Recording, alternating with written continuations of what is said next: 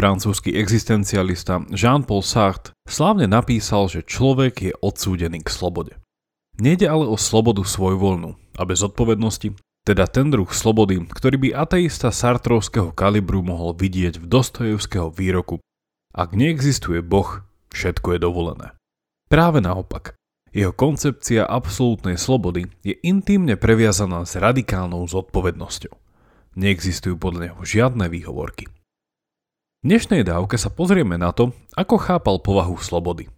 Predstavím historický kontext, ktorom tvoril, zistíte, čo ho spája s Československom, prečo sme zodpovední aj za vlastné emočné konanie a aký je podľa neho vzťah medzi našou telesnosťou a hodnotovosťou.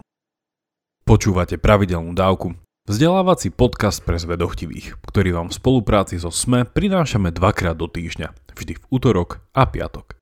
Ja som Jakub Betinský a mojich dávkach sa pozerám na svet očami filozofie. Pustite si však ale aj Andrejové dávky, kde rozmýšľa nad vzťahom vedy a náboženstva a tiež tie mirové, ktoré na náš podcast prinášajú súčasné otázky z bioinžinierstva. Budeme tiež vďační, ak nás zazdielate na Facebooku či Instagrame.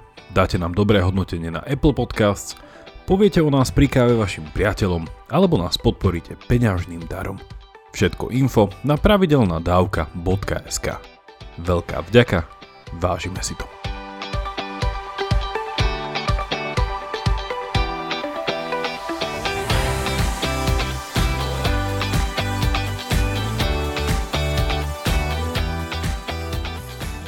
Jean-Paul Sartre sa narodil v 1905 do parížskej rodiny.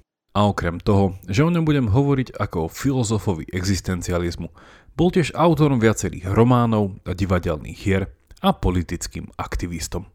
Jeho existenciálna púť sa završila v 1980, keď ako 74-ročný umiera a počas pietnej rozlúčky zaplavilo ulice Paríža viac ako 70 tisíc ľudí.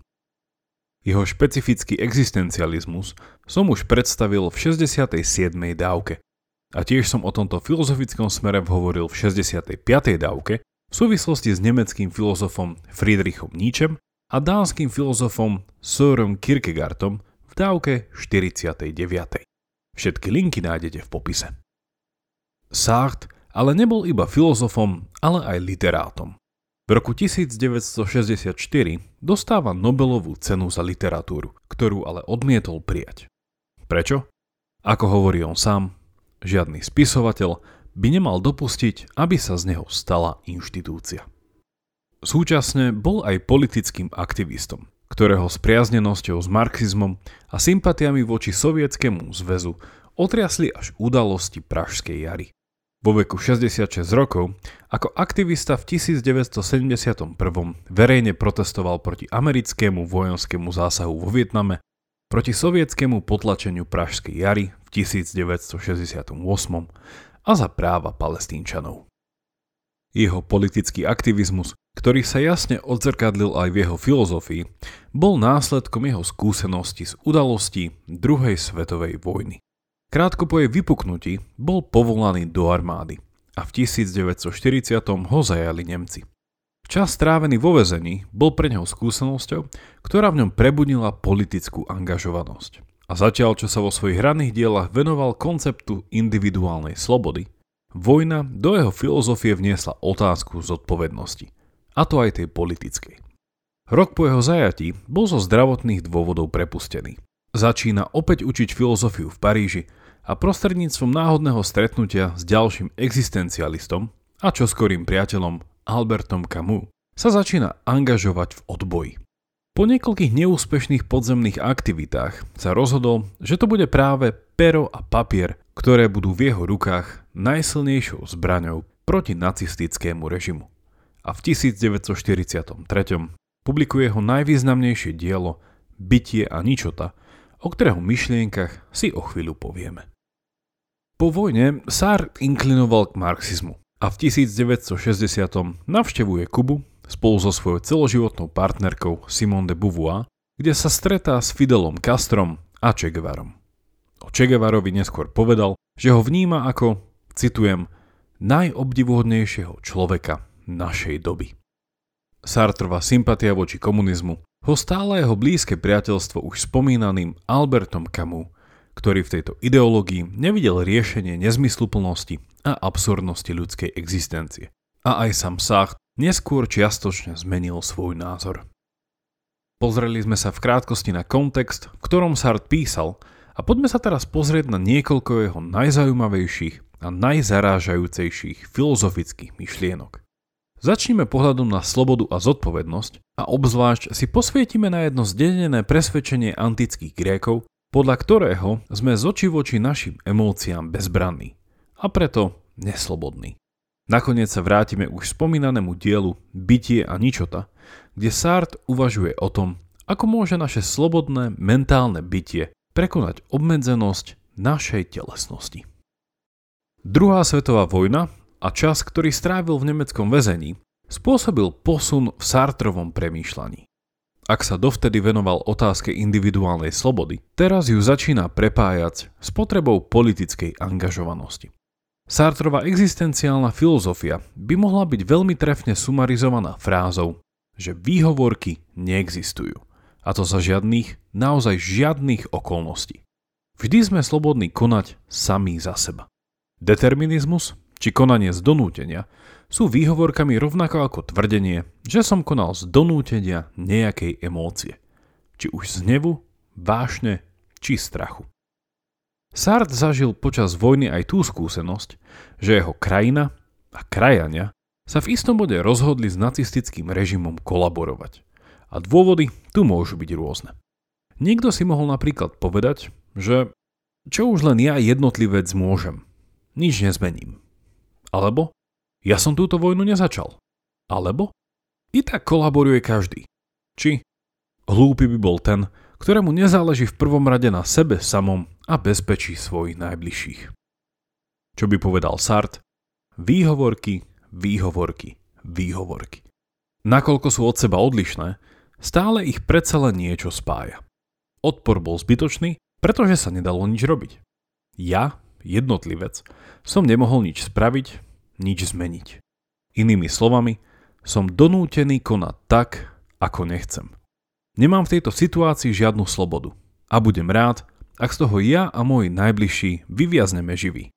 Veď sa len pozrite, čo sa deje tým, ktorí sa nepodvolia a búria sa. Dostávame sa tu k otázke ľudskej prirodzenosti. Sard neveril v žiadnu bohom danú nemennú ľudskú prirodzenosť, ktorá by určovala cieľ a zmysel ľudského života.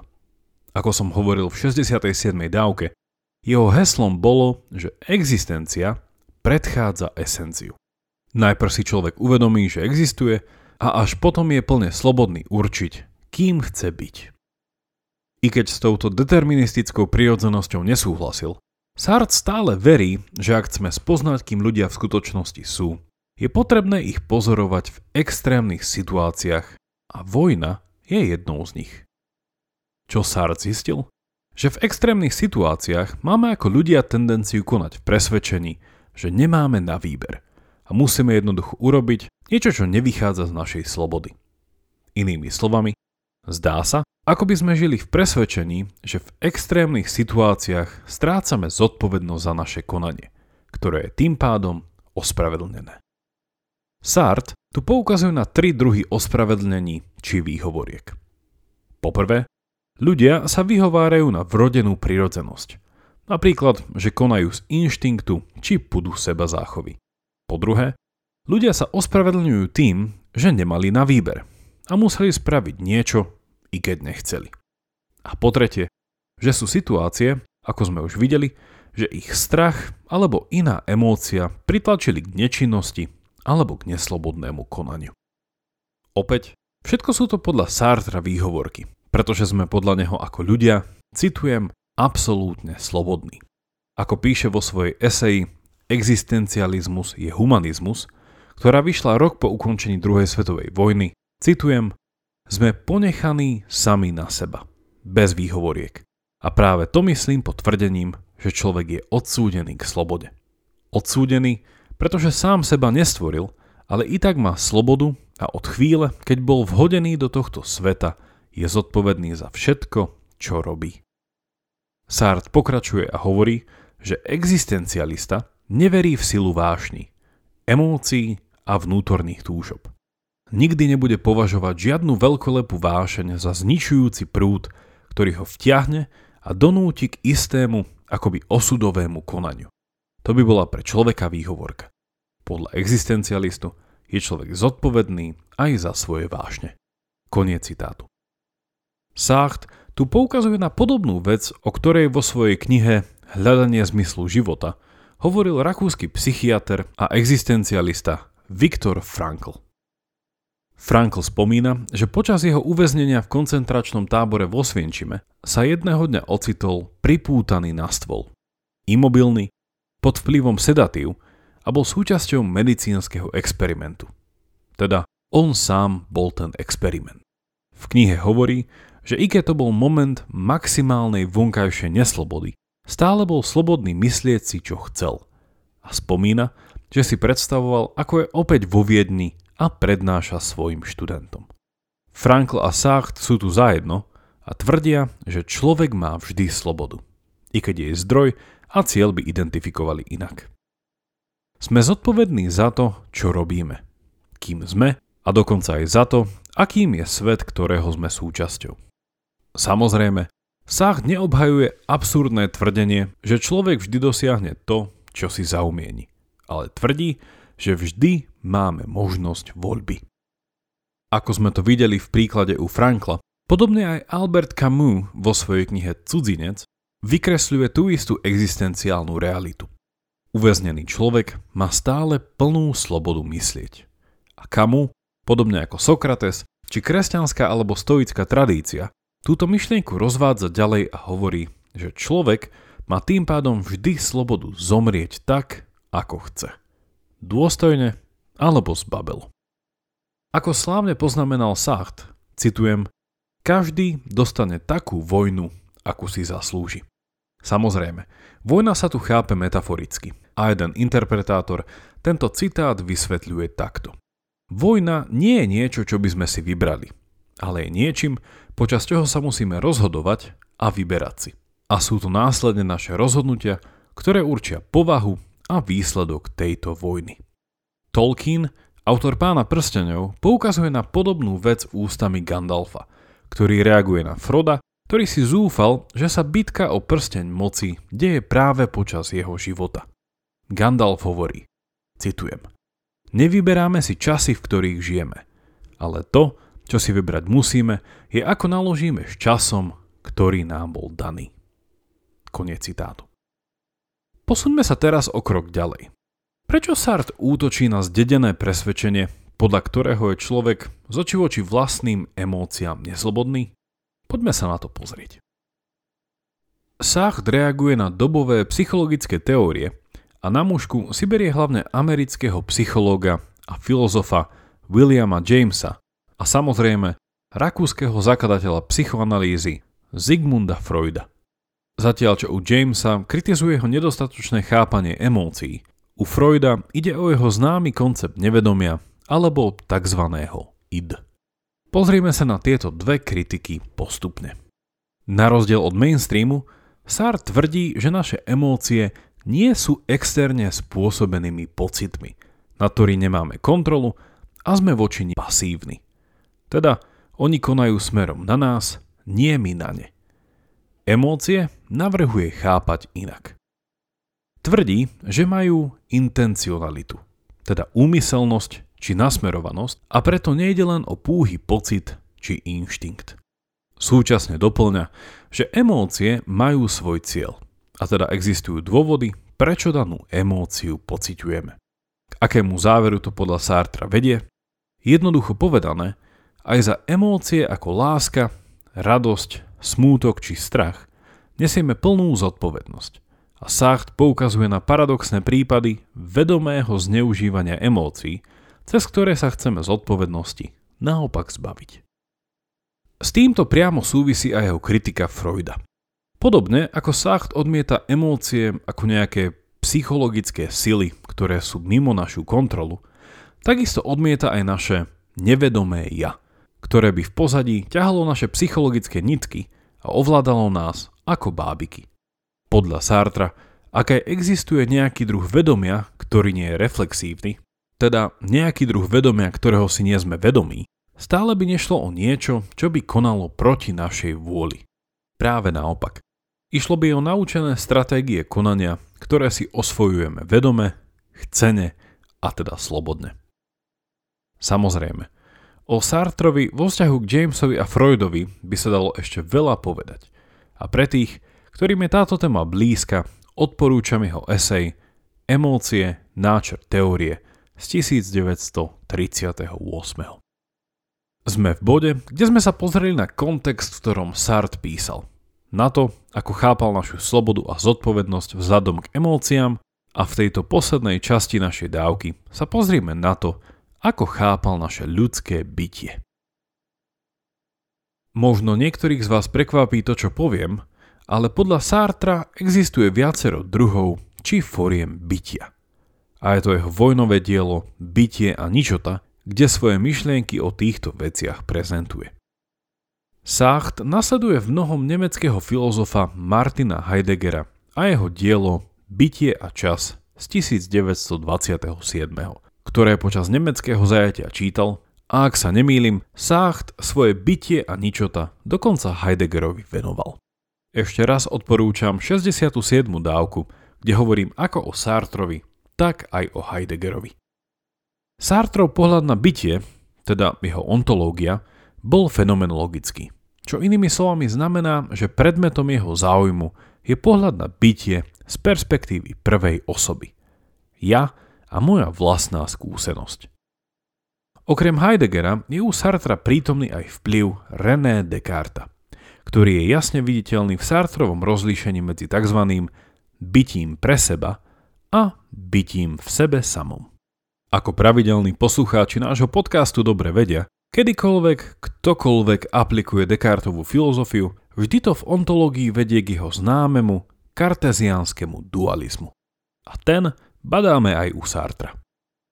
Zatiaľ čo bytie pre seba je forma bytia nášho vedomia a mohli by sme teda povedať, že ide o niečo mentálne a teda nemateriálne, na druhej strane je tu bytie v sebe samom a to je spôsob bytia veci vo svete. Teda mohli by sme povedať veci nementálnych a teda materiálnych, telesných. Kto sme potom my, ľudia?